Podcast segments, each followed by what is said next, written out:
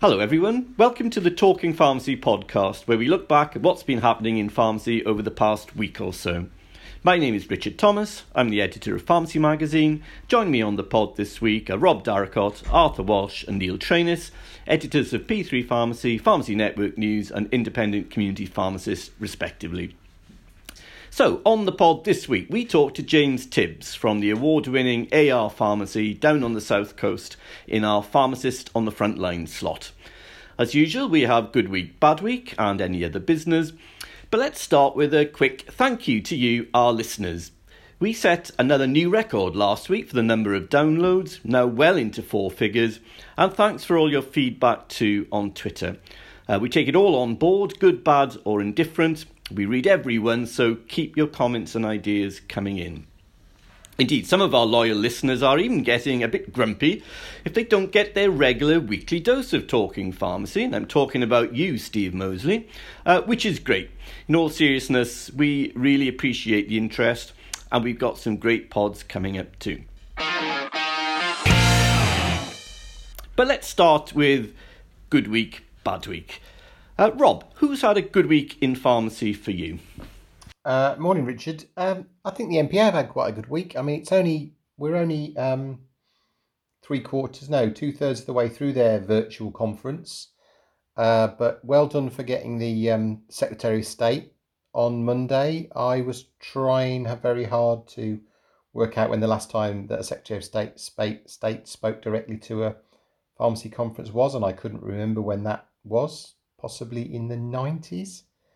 Uh, so fair play. I've tuned into two or three of the other sessions. Uh, seem to be interesting, covering a lot of ground.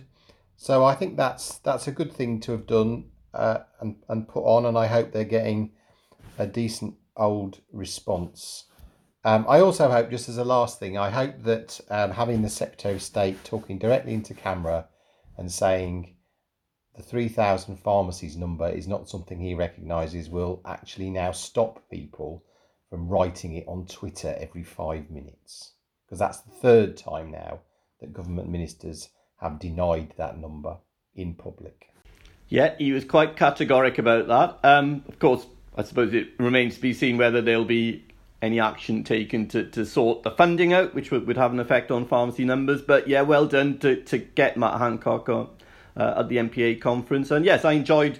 Uh, we're recording this on the uh, on the Thursday, and I enjoyed the the right discussion last night as well. So yeah, the the virtual conference uh, from the NPA seems to be going pretty well at the moment, from where I can see. Um, so Neil, who's had a uh, a good week for you?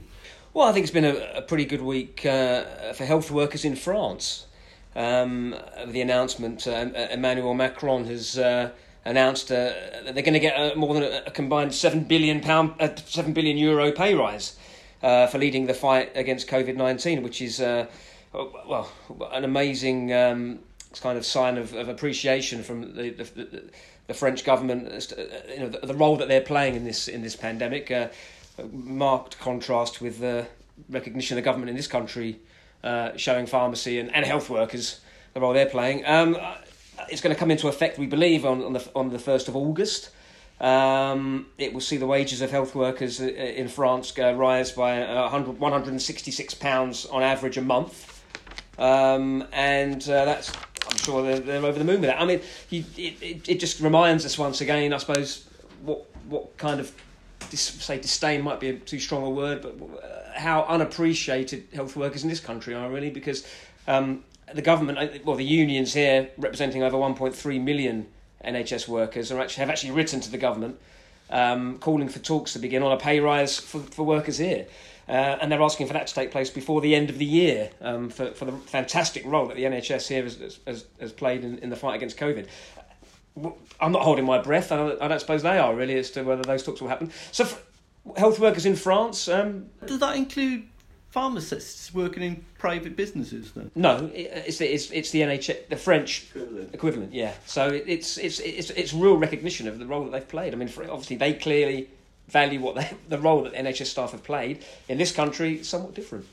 Seven billion euros. That's that's that's a lot of uh, that's a lot of wonga. Fair play. Um, Okay, Arthur, who's had a, a good week for you? Uh, my good week is sort of adjacent to Rob's. So uh, in the evening after Matt Hancock gave his address to the NPA conference and again distanced himself from the 3,000 figure, uh, Conservative MP Bob Seely brought a debate on the importance of independent pharmacies and the importance of you know having them survive in local communities, and it was just quite refreshing to hear in the Commons MPs. I mean, it was only a handful of MPs, to, but to hear MPs talk about community pharmacies in and not just an appreciative way, but in an informed way, and they sort of understood the issues around funding and the impact that closures uh, could have on communities, and I thought that was um, good to hear.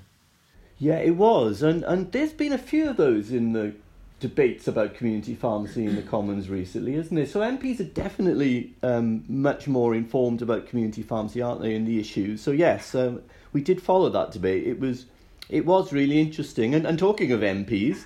Uh, for me, it's been a, a good week for Alex Norris, MP, the, the Shadow Pharmacy Minister, uh, who, of course, we featured on the pod last week. And we've had lots of reaction to that interview. People did seem to be impressed with Alex and his support for the sector and his understanding of the issues. And as we remarked last week, he does seem to be someone very much on top of his brief. Now, plenty of people made the point that, well, he would say that anyway, wouldn't the opposition spokespeople can can say what they like, of course. And I'm sure there was an element of, of perhaps playing to the gallery in what Alex had to say.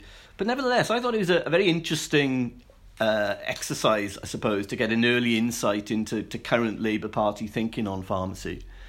Uh, the next general election is a long way away, but at the very least, I think pharmacists can be reassured that the government is going to receive some proper parliamentary scrutiny over pharmacy policy from Alex and the rest of, of Labour's health team.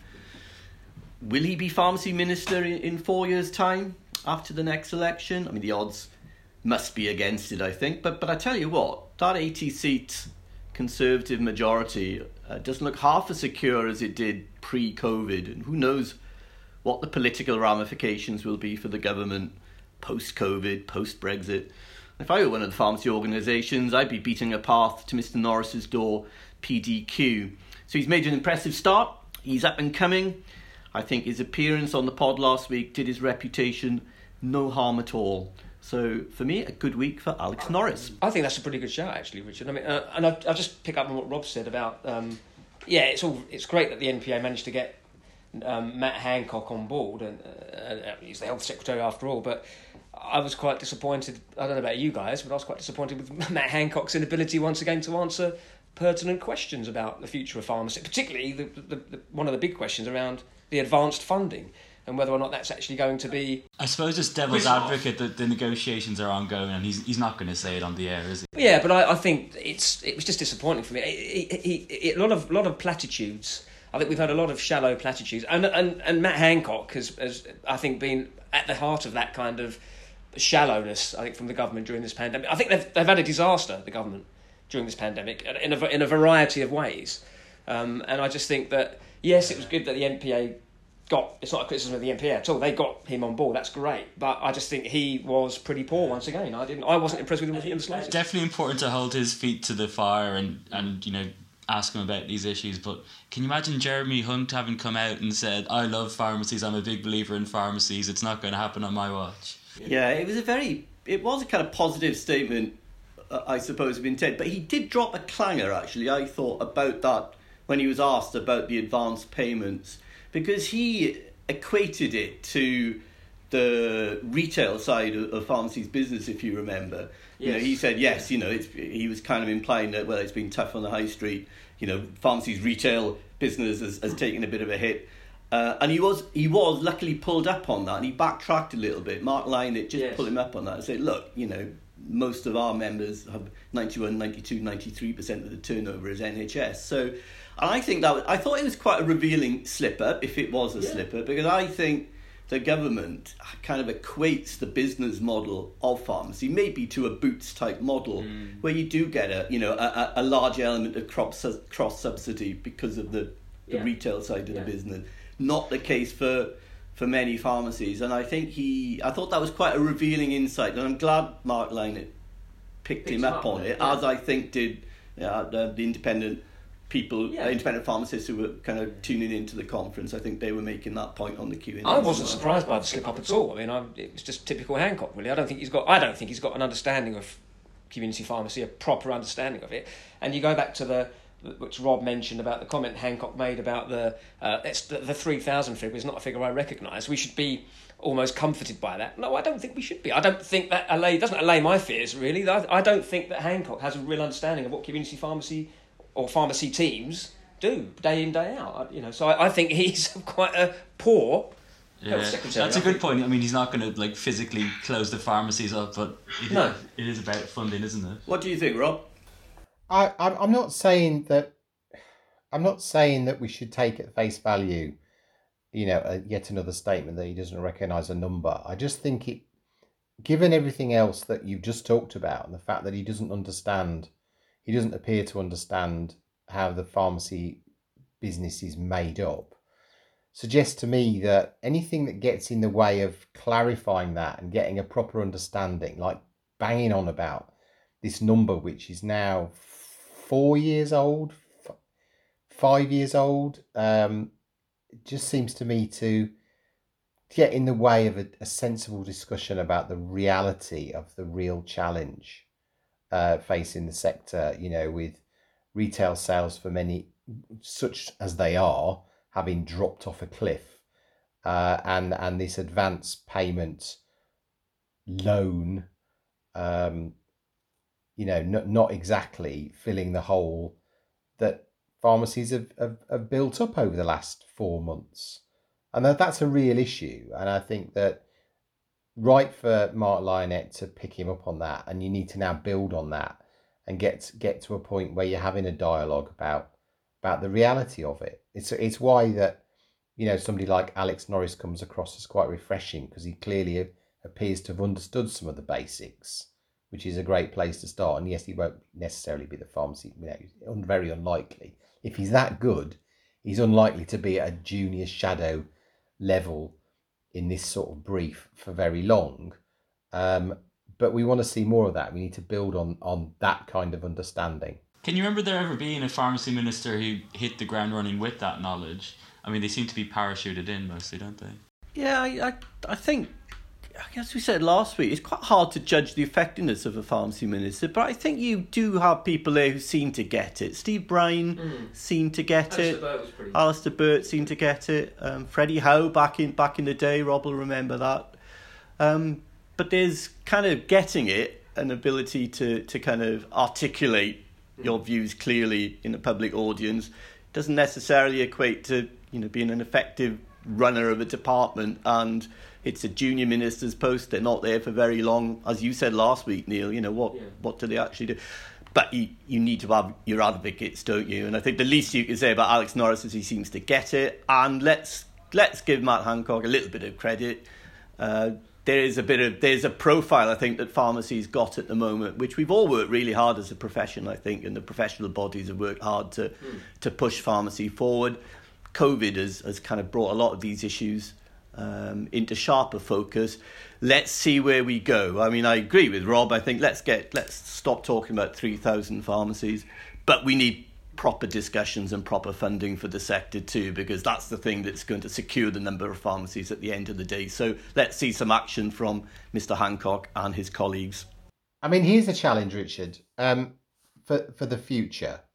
So, at various points in this whole um, the whole history of having a pharmacy minister, and it's not it's not quite a pharmacy minister, but it's pharmacy is within the brief of a particular minister. Pharmacy has um, floated between the second rank of ministers, so the one below the Secretary of State, and and the more junior ranks of ministers. And so when it was uh, David Mowat, I think it was very much in the kind of third rank. That high, Rob? Sorry? Was he that that high, third rank, Mowat? Uh, yeah, I think he was a parliamentary undersecretary, wasn't he, as opposed to the Minister of State. His predecessor at, at one point would have been uh, Minister of State, and certainly when I was in the department, pharmacy was part of the Minister of State's brief, so not quite Secretary of State. We will know that pharmacy is being taken super seriously when the pharmacy brief is sitting with the Secretary of State. Because then then the Secretary of State will have a will have to have a much better appreciation of pharmacy. Um, and at the moment, you know that that to me would be a, that would be kind of a something to be achieved. You know, if that happened, then we would know that pharmacy really was being taken as a as a crunch point of the uh, of the NHS. But, but you say that, Rob, but I, I, I, don't know about you, but I don't think pharmacy's even been taken seriously during this pandemic. I mean, you, uh, we won't even go. No, I don't think it has. We, we won't even go on to the, the, the debacle around PPE and the and Hancock's apparent forgetfulness over the um, benefits in death in uh, uh, de- benefits service in uh, uh, yeah. death. Um, when he eventually said, "Oh yeah, pharmacy, of course it's in, involved." Um, we won't even go there, but you know, you just you look at the role that pharmacy can play in a in a in a in a crisis like this, and you think the government hasn't and Hancock have, haven't even remotely recognised this at all. I mean, they haven't you know they haven't allowed resourced funded pharmacy to play a much bigger role in this pandemic. I'm talk, I'm talking about testing. They've got these remote hubs all over the country, these drive-through testing um, um, sites where people get tested. Well, why that? Why haven't community pharmacies been given the resources and the funding to provide this to people in their local communities. You know, instead of having all these drive-throughs everywhere. Well, well, Neil, because there's no, there's no there's no IT. How do you connect?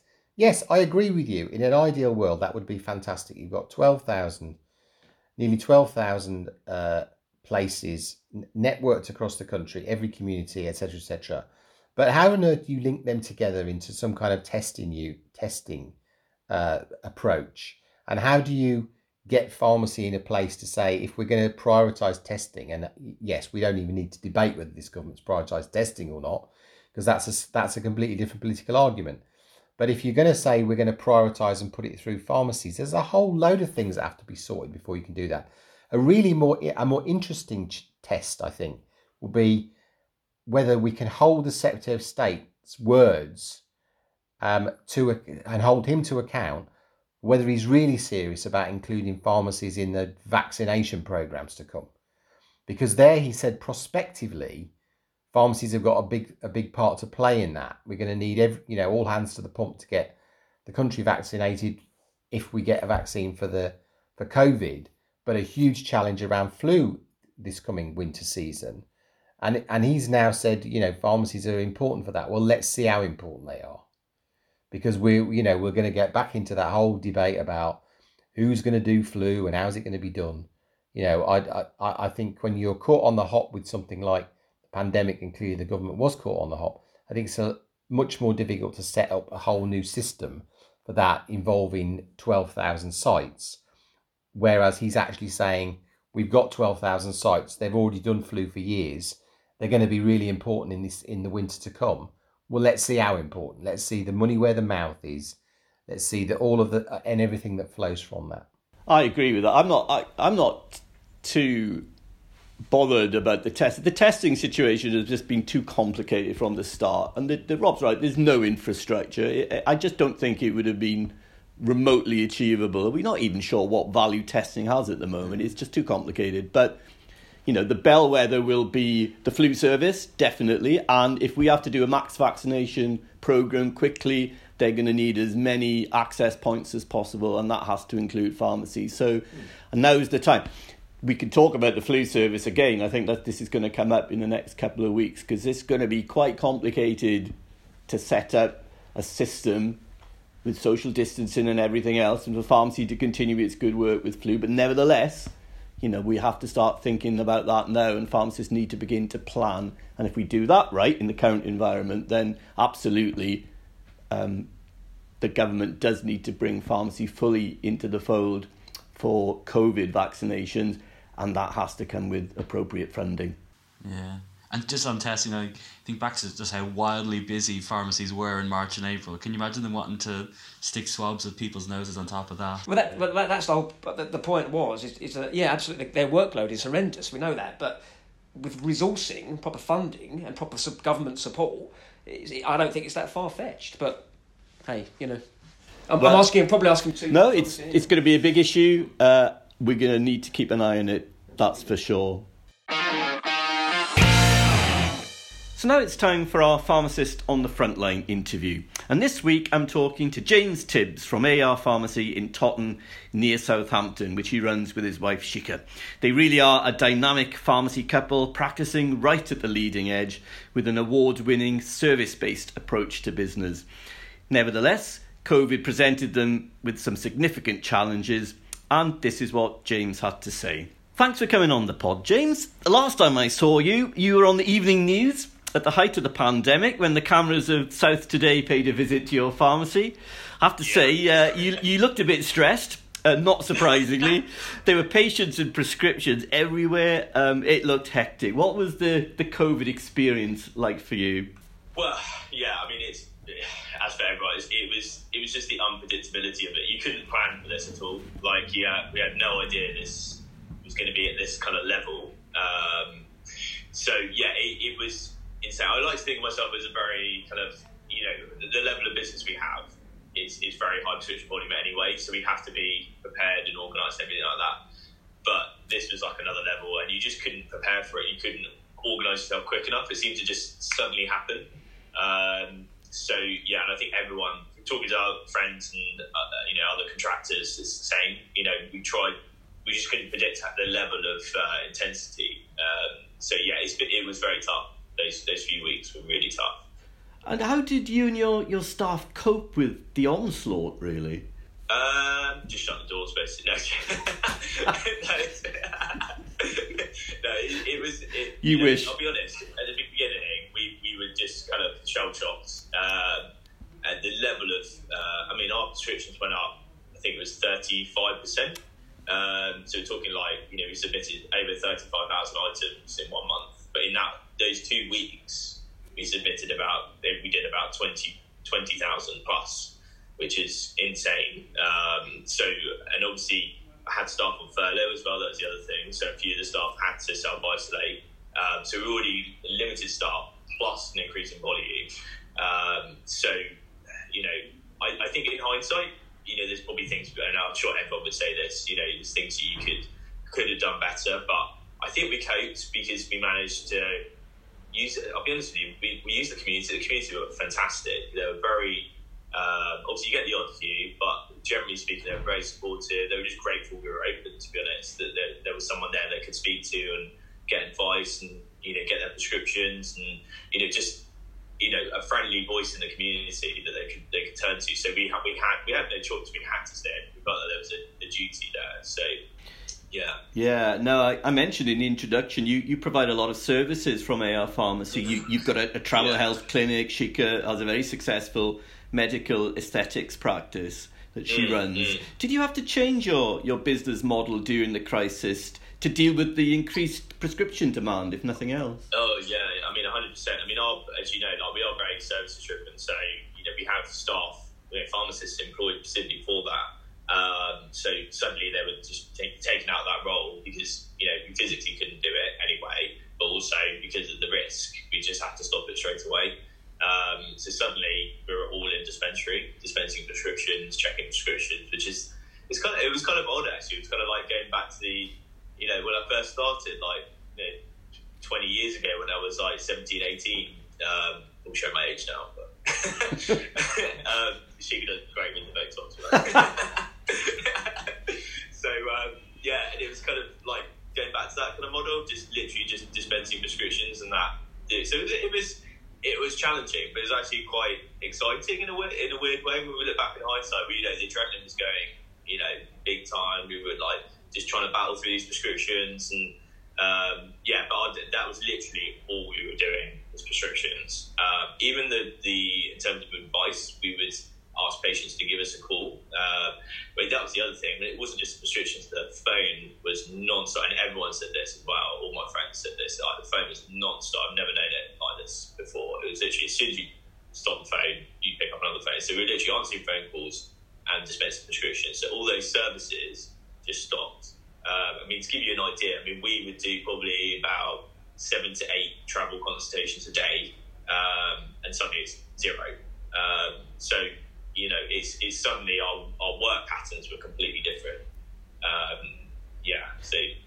And what's the, the state of the business now? I mean, are you back to normal um, in terms of your work yeah, mix? I mean, I'm sure you, you're well, probably not doing as much travel clinic stuff, maybe, but but is every yeah, other element well, of the business? A, it's been a bit of a stuff. People have been um, really missing going away. So, um, you know, there's suddenly been a bit of a surge in the last week or two. Um, so we are get, getting back to it. Um, it's never going to be the same, as you know, but it's it's you know you work around what you've got. So we have the PPE, we kind of managed it. We used to like one of the reasons why services are successful is I think is because it's a walk-in service, so it's just that convenience. So now we're kind of almost forced to plan it. Um, so it's kind of changing your model in that sense because you don't want suddenly three or four people turning up at once wanting travel clinic advice and vaccinations you just can't. You know, it's just not safe to do that anymore. So it's, it's my mindset. And it was a it was a real it's a real learning curve for me actually because I'm very you know, let's do it, let's go, go, go. But you really have to plan it now, um, and it's kind of almost forcing our business to change completely, which is fine. You know, we'll, we'll work with it, um, but it's it is it is difficult from a personal level as well. You know, to, to act like that. Um, I'm very much in the moment. You know, the customer now and do it. Um, so yeah, it is it is interesting, but it is starting to pick up again now. So we're just and what we're doing is, and I think anyone that is very service driven, the best advice I can give is just do it gradually. I know we've all obviously been hit, you know, financially as well, um, but if you try and do everything straight away, you're going to collapse, and you'll, you know, the, the rest the core of the business, the prescriptions, etc. Will you, know, you have to do it more measured now. So we're gradually introducing the ones that we think are priorities, like travel and DHD and things like that, and then the things that perhaps not as in demand like weight loss and things. We're kind of waiting a little bit and going to gradually introduce those. So that's my model. You know, hopefully it'll work, um, and we'll, we'll just time will tell, I guess. Yeah, it, it seems a sensible approach. It's a very interesting change in the dynamic, isn't it, um, within the business? Yeah. I mean, looking ahead, um, you were always pretty near the top of the National League table when it comes to, to flu vaccinations. Now, Matt yeah. Hancock wants the coming season to be the biggest ever for flu jobs, but it's going to be yeah. challenging, isn't it, for pharmacy with the, the COVID situation, social distancing, and, yeah. and things like that. So, where are you with your planning for the flu season this year? Yeah, I mean, it's always busy anyway, but the thought of um, you know, the increased need for it, I think people are really, I think everyone's going to want a flu jab. I think it's going to get to that level. Um, so yeah, again, we are we're trying to think. Of, I'll be honest, we haven't really thought of a solution about it's again. It's one of those unpredictability things. It's like I've got a feeling as soon as the flu jabs come out, we'll suddenly get this massive influx, and it's about managing the public to make sure that they're safe as well as ourselves, so we're not getting a big influx again. Uh, we're, we're, we're, lucky we've got a few consultation rooms, but I know a lot of pharmacies just have the one. So you really do have to plan for it. But making sure we've got we've really stocked up on our PPE, so I don't I don't want to run out. That's the main thing. Um, telling people to uh, phone up and book appointments if they can. Um, so we're already starting to I know it seems really crazy early, but we've already started to create a list of patients to kind of try and stagger them to put them in because uh, the need is already there. So I think again, advice to anyone out there: just start doing it now so you're prepared. Uh, I know it sounds really early, and it is, but I just I want to be prepared for it, um, which we don't normally do. We normally just open the floodgates and people come and we just do it as they come come along, and it's always works like that. That's what I say to you about that walk-in service model. It's completely different you just can't work like that. Um, so yeah, I think I think I think we'll be fine. I'll tell you in a six months' time. But yeah, it's it, it, it's going to be interesting, isn't it? And of course, we're still waiting for for for, gov- for, guidance from NHS England and yeah, that. But but you're right. The, exactly. the the dynamic from going to like a walk-in service to more of a planned, organised service that that is quite a big shift for pharmacy. It'll be interesting to see how you know how that plans out. But, mm. and finally, I mean, go, oh, go on, oh, James. It's, it's interesting actually because our, our kind of USP, I guess, has always been you know convenience, and that kind of you know that's what's always put us apart. That's when I, whenever I talk to commissioners and things, it's always been about well, customer can come in anytime they want, seek advice, you know, and suddenly now we have to rethink that and how do we think about still selling our services, but in, be careful about how we're selling ourselves because we can't do physically can't do a walk-in service for most things anymore. So it's about you know understanding how we sell that, not just practicality wise, but how do we sell that to commissioners? Uh, we want them to still commission services to us? And they will need our support. I know they will. Uh, but I think one thing that's really positive out of this is the uh, the view of pharmacy. I mean, I do feel like you know, not it sounds like very um, you know like we're superheroes or something. I don't think like that at all. But you know, the amount of people, not just customers. I mean, customers have been fantastic, but commissioners, doctors, everyone has come and said, "What a fantastic job! How how on earth did you get through that? As you've been amazing." And I know a lot of my friends have been, and that's what makes it worth it. You know, that's you, you realise. I think now suddenly people are realising pharmacy is a massive, really powerful vehicle. We should be utilising it more. So I think Matt Hancock hopefully we'll, see that, and we'll start to see more services come out of this.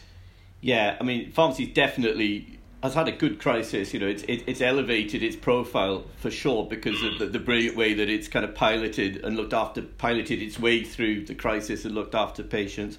Um, Yeah. Let let's hope we can leverage that. You make a really good point about convenience and access, though. These are these are the twin pillars that we've marketed pharmacy services. There is there will be a subtle change, I think. Well, actually, Yeah. no, quite a big change for the for the reasons that you you've mentioned, and that that does have to be um, explained, you know, quite quite carefully to, to commissioners, doesn't it? So It does, yeah. yeah, you make a re- really good point there.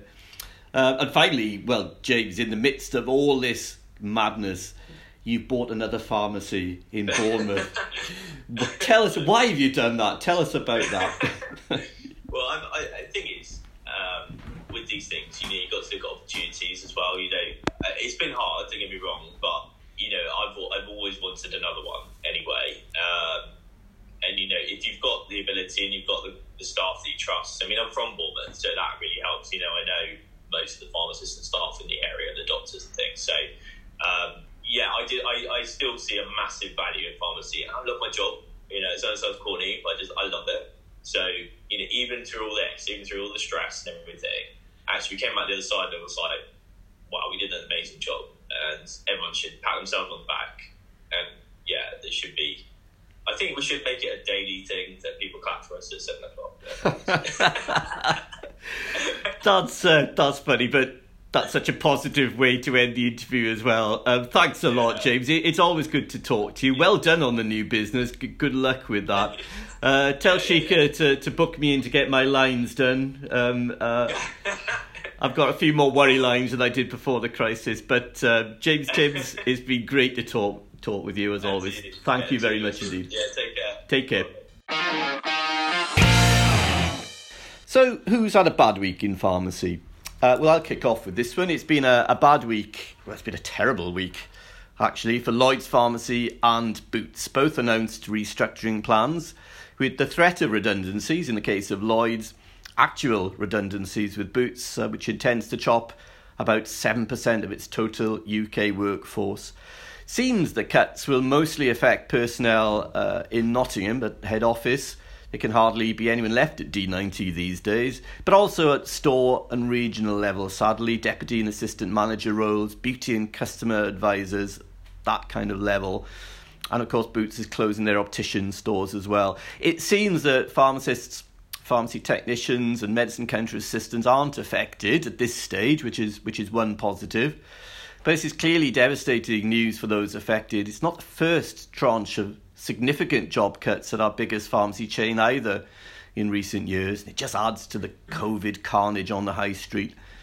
Uh, Arthur, I think, reported on this. Retail sales at Boots down by nearly half um, during the COVID crisis, and that's difficult for, for any business to absorb, and all on top of the pharmacy cuts as well. I don't think for a moment this is a problem just for the multiples. Many pharmacy businesses now are probably running at a deficit, and this is clearly unsustainable. Uh, we talked earlier on, didn't we? Lots of warm words from Matt Hancock about pharmacy's value, highlighted during the COVID crisis. It's now not enough. The sector desperately needs bailing out. So it's a bad week for me, for Lloyd's, and a bad week for Boots, I'm afraid. Neil, bad week for you? Uh, for, for me, I, I think it has to be the Royal Pharmaceutical Society. Um, I know it emerged in the last few days that um, they well, they don't apparently know what the ethnic breakdown of their, their membership is. Um, Robbie Turner its director of pharmacy uh, and member experience told uh, apparently told a Zoom meeting on last month that uh, GDPR issues um, were stopping the RPS from getting data on not just the ethnicity of its membership but any protect, uh, protected characteristics. Uh, but nevertheless, you know, it was something that uh, it could threaten could threaten its it, to undermine its equality and diversity strategy. Um, and if that's overstating it, um, it's certainly not great for them. Um, apparently, they got legal advice as to the as to why the GDPR issue was a big stumbling block for them, and they weren't happy with that legal advice. So, um, Mo Hussein, who uh, I think we all know, um, an RPS fellow who sat in on that Zoom meeting, said that they've got that they're going to get new legal advice, fresh legal advice, in, a, in, a, in an attempt to sort of really try and get around this. Um, but it's certainly a big problem for them. Um, the RPS did tell us when we contacted them that um, it, it, does want to get better as an organisation using data to help with its with its work and explore how they can assure uh, can um, ensure that they have the information that they need to better understand the diversity of its membership. But this is clearly a big problem for them if they've launched a diver- uh, an equality and diversity strategy, which they've been very big on um, since it was launched, I think, last year. If you don't know the ethnic breakdown of your membership, I think that's a bit of a quite a major hurdle to overcome. And when you talked to them, did they confirm that because of GDPR reasons? No, they didn't. No, they didn't. Um, in fact, we, we put several questions to them, and um, they were quite evasive. Um, and they and they didn't uh, they they didn't. I mean, we put we put it to them. You know, did Robbie Turner express these concerns in the meeting, and was it down to GDPR? And they didn't deny it, but they didn't actually come out and confirm it. So. Um, it doesn't see. It seems like a problem. They're, going to if they can't get around this problem, it, it does pose a major challenge for their diversity strategy. I think. I, I, I, I find it really odd this whole question, you know, because I did a sur- I've done a sur- at least one survey this week where the last four or five questions were the kind of standard questions that you get asked, and there's always an option which says choose not to say. You know, I just find it bizarre that they think that the GDPR stops asking those kind of questions. Seriously. Questions to be answered then, I think. It's a very unclear situation, yeah. isn't it? Perhaps the society will be clarifying its position. Well, they should do. They need to clarify this, I think. They need to tell members what's going on. They need to. It's not only a question of publishing the data once they get it. I mean, I know this is it's separate to the, the, the, the equality agenda, the ethnicity uh, subject, but they don't even publish the number of members they've got. And, you know, that's I know that's a bit separate, but you know, I don't think they're very good at being transparent no, and they, they say they don't they don't never reveal membership numbers no. because it's commercially sensitive, which seems an odd phrase to use. Yeah. Really, I think they'd just rather not say. So oh. contrast that to the PDA, who like very much yes. bit, you know, complete opposite end of the spectrum. PDA can't get its membership numbers out quick enough. Yeah, yeah, over over thirty thousand at the moment. Oh, I just sent a text. No.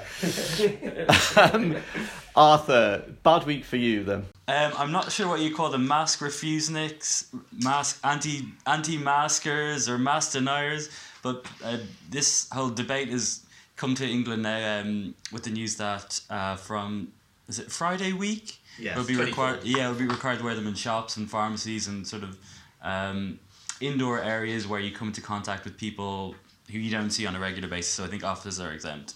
And so a lot of people are really kicking off about this. They're saying, I'm not going to be muzzled, you're not going to get me wearing a mask.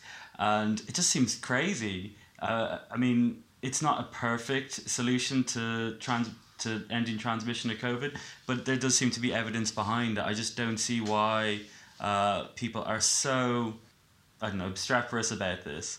Uh, and the interesting thing about it from a psychological point of view is that it seems to divide along sort of Brexit Trump lines, whereas I don't I mean, I can't fathom that. Like, riddle me that.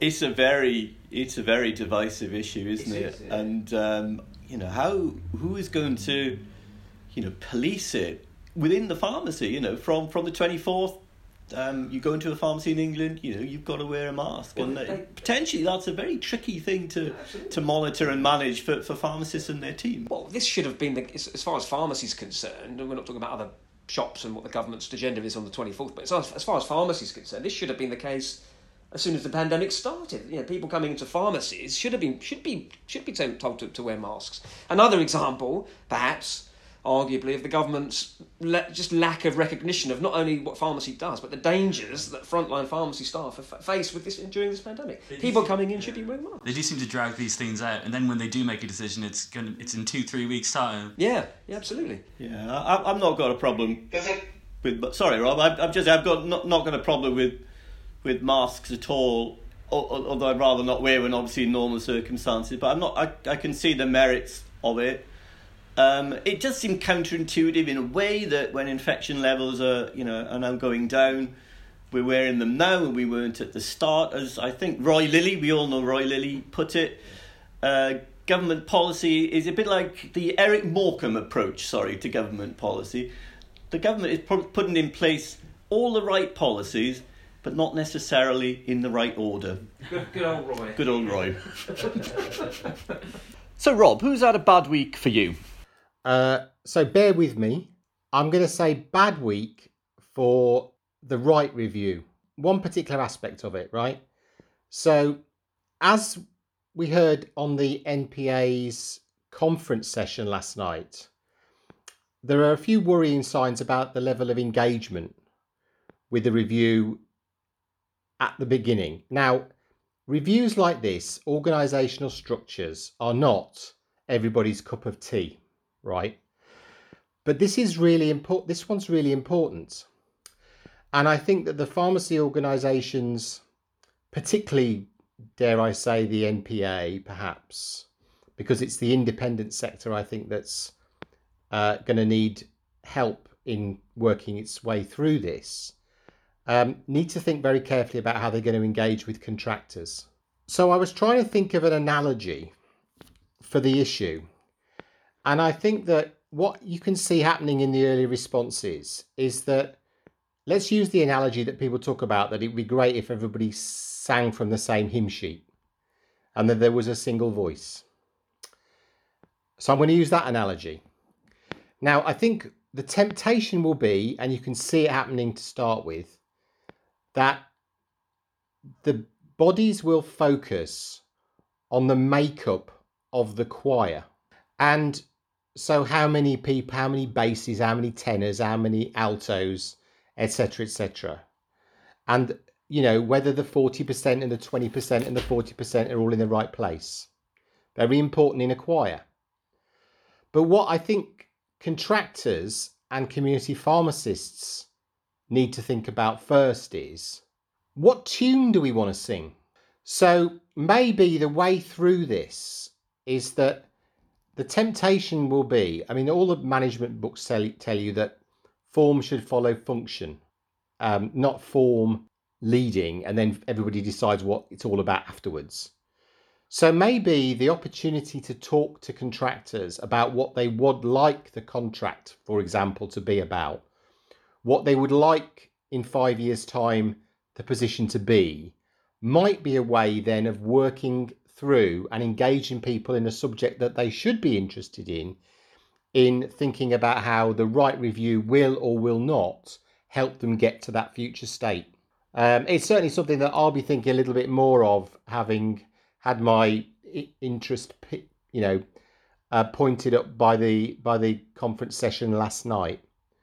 Um, so yeah, not not you know, I'm I'm starting to worry already about the level of engagement with the review because it looks very sterile. You know, how many people meet and all the rest of it, when actually it's about fitting pharmacy organisations for a future in which there is better accountability for the outcomes of a negotiation ultimately, but then through the whole system, uh, community pharmacy is positioned better not only to create its own future but deliver it too. I think that's a really good point, actually, that that that, you, that Rob, Rob makes, and, I, and and it just reminded me actually of the the NPA's um, Zoom session that we had on um, independence and, and, and what they make of the Wright review and what it means for them, the implications. And one of the things that I think it was David Bear, Behrman um, last night who said that independents largely, or the ones he is in contact with, don't have never even heard of it. It- they- they- They've never even heard of the review. They don't even know it's even happened, which is quite staggering, really. Yeah, was it was it Jay Badenhorst who said that there was a meeting that they arrange or someone arranged to talk about right. right, and Yeah. no one turned No. up. Not a single contractor turned up. Yeah, that's right. Yeah, which is it tells its own story, doesn't it? I mean, it, But it's, as Rob said, perhaps, and this was mentioned last night as well, because there were some question mark questions raised, weren't there, about well, what's the end point of all of this? You know, what is the business case for all? And you mentioned this when we first discussed it, Arthur, didn't we? You know, what Refresh my memory. what was you know what other than structural reform? Yes, you did, Arthur. right. other than structural, Arthur's forgotten. It's a very good point, Arthur. it- Yeah, no, yeah, other, yeah. other I'm than sure it was. I'm sure it was. you know, you reform the structures. You know, for what end? What is what is the end point? So, um, you know, more powerful and successful negotiating outcome. Yeah. Uh, I, I suppose. Exactly. I have to say, maybe I shouldn't admit this, but I hear words like structure and governance, and I just sort of glaze over. And I can imagine a lot of people do. I think that's not the message. I think you have to hang it on uh, the negotiation outcome, like you say, Rob. Yeah, you're absolutely right, Arthur. Because it's a, it's it's the question should be where would you like to be in five years' time? How do you want things to be better? And then h- how will any of these suggested changes help us to get there? And so far, I've not heard anybody particularly talk about the professionalizing of a policy function. If you don't know what your policies are, or you don't understand somebody else's policies, how on earth can you position yourself in a in a place to get a, a good outcome for the people you're representing? Yeah, it's a really good point. I, I think we probably it's something for the sector to think about, and PSNC and, and, and Simon Dukes, who's going to take this forward. I think you you're right. The, the the debate needs to be framed in such a way that people can see its relevance and importance to them as an individual contractor or as an individual group of pharmacies. So yeah, maybe not to get too hung up on the 40 20 40 who sits where the councils yeah all that's important but how does this matter why will this matter for me as an individual contractor and yeah where do i want to be in 5 years time and maybe that's the the key to getting engagement but it, it's it's worrying that if there's a seems to be a low level of engagement right at the beginning uh, it's going to be quite a challenge i think for, for psnc to, to conduct this debate to get the level of engagement that, that, that it needs because people have to buy into this don't they yeah, absolutely. And I, I don't. I, I historically, I, independents, I don't think have been quick at coming at, get, going and getting something. I don't think they've they've tended to. I think Hemant Patel once said they when I interviewed him a few years ago. He said independents need to be mobilised. You know, they need to be. You have to give them a bit of a. A, jolt, really. You have to sort of almost cajole them into sort of going and getting it, rather than they won't go and do it on their own off, off their own back. It's they need some kind of Yeah, just maybe two two more points to to, to, to round this section off. I, I think it was James Wood last night said, well, another reaction from he's felt from his contract has received from his contractors is, well, we've already told you once, you know, we fed we fed into this. This is what kind of Wright is reflected. Why do you want to talk to us again? Okay. Uh, so, so that's one issue, and the other issue that all the the LPC leads, leads said last night, you know, this is a very complicated matter, needs a lot of thought. Everybody's really busy. You know, there's a capacity issue that everybody's struggling with, and that includes, you know, LPC chief officers. So, to try and create the capacity to give this, you know, the correct amount of thought at such a busy time, and when the, the sector is under so much stress, is going to be challenging. Um, but it's a debate that, that needs to be had. Any other business? Right. Hmm. I actually have something. So, some of our, our listeners, well, uh, Harry McQuillan and Matt Barkley up in Scotland, uh, think we should have a recipe of the week slot, uh, which I think is an absolutely uh, brilliant idea. I think why not? So, Harry has promised to send. Grief, it, it becomes laverbread. no, no. Harry says uh, he'd much prefer Rob to send in his famous custard cream sliced tray bake recipe, uh, which he'll do when he gets back from holiday. So um, this is, uh, and I can see all your heads dropping I'm here. still awake. I'm still awake. I was going to suggest to our dear listeners if they wanted to send in their favourite recipes and record themselves reading it out, MasterChef style, uh, we'll stick some music behind it and play it on the pod because we can't talk about pharmacy all the time. Surely that would be very boring. Um, Neil, have you got any other business that's better than my F? I'll try my best. Um, well, I've, I saw something in the. Um, I think it was uh, last night. It, it emerged. It emerged that um, quite some rather famous people on this planet. Um, Ron, uh, Elon Musk, Ron Musk, Elon Musk, Bill Gates, Jeff Bezos, Barack Obama, Joe Biden, Kanye West, and so on. They've all had their Twitter accounts hacked um, by in what's believed to be a Bitcoin scam. Um, and I think one of the, the message that appeared on, on, on I think it was Elon Musk's uh, Twitter account was, everyone is asking me to give back. You send one thousand dollars, I'll send you two thousand dollars. And I believe there's a link there, and you, it's obviously some kind of scam. Um, now, Jack Dorsey, the twi- Twitter CEO, said it's been a tough day for us at Twitter, and we all feel terrible this has happened. it would have been a good one for bad week actually uh, at Twitter.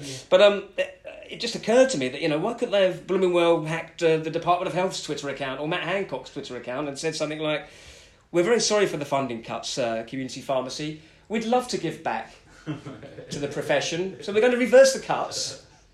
And plough in seven billion pounds into the uh, into the sector. That'd be quite good. That'd be Just novel, just a wouldn't it? just a thought. That, that, that would be one solution. Quite a far out solution to the funding Not cuts. but- holding my breath. But, but yeah, that's that's. Let, let's see where that one goes then. Uh, Rob, have you seen anything slightly more sane than that? Uh, so, well, sort of. If, if you if you got a spare hour or two, there's a very interesting platform that I've come across, which is about um, about learning.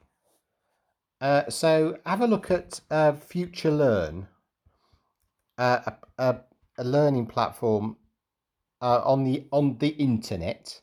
Um, there are all all sorts of universities and um, from over the all over the world and higher institutions of other sort of stripes who've put courses up which are available for free.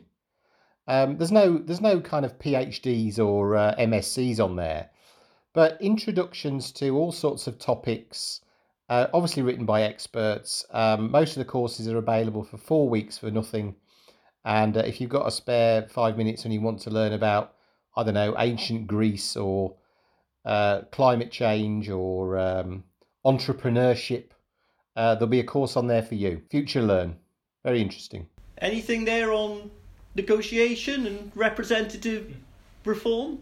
Uh, inevitably, Richard, but I've had my I, I know I know all there is all I need to know about representative organisations. Thanks. Uh, I'm not going back there again. Very grateful you share your wisdom with us, uh, Rob. Uh, Arthur, have you seen anything? Uh, Russia? I'm getting notifications on my phone. They found evidence that Russia interfered in the election last winter. So that, I mean, I haven't, I've yet The to. RPS election. Yeah, yeah, that one. Yeah. so I've yet, I've yet to read, but I'm sure it's interesting. I, I wouldn't. That tickled Rob. It, it wouldn't surprise me if the Russians were all over the RPS elections, to be honest. But um, I think before the Russians, uh, oh, the Russians have cut Rob off on, on Zoom there. So I think this is probably a, a, an excellent time uh, to to bring us to a close for another week. So thanks, Rob, uh, Neil, and Arthur. Pod is available on the Pharmacy Magazine website, all your usual download sites. Just search for Talking Pharmacy. Keep sending in your comments to Twitter using the hashtag Talking Pharmacy.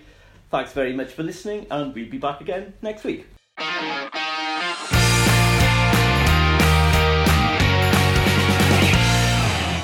of course, you'd never find out whether the Russians hacked the RPS election because of GDPR.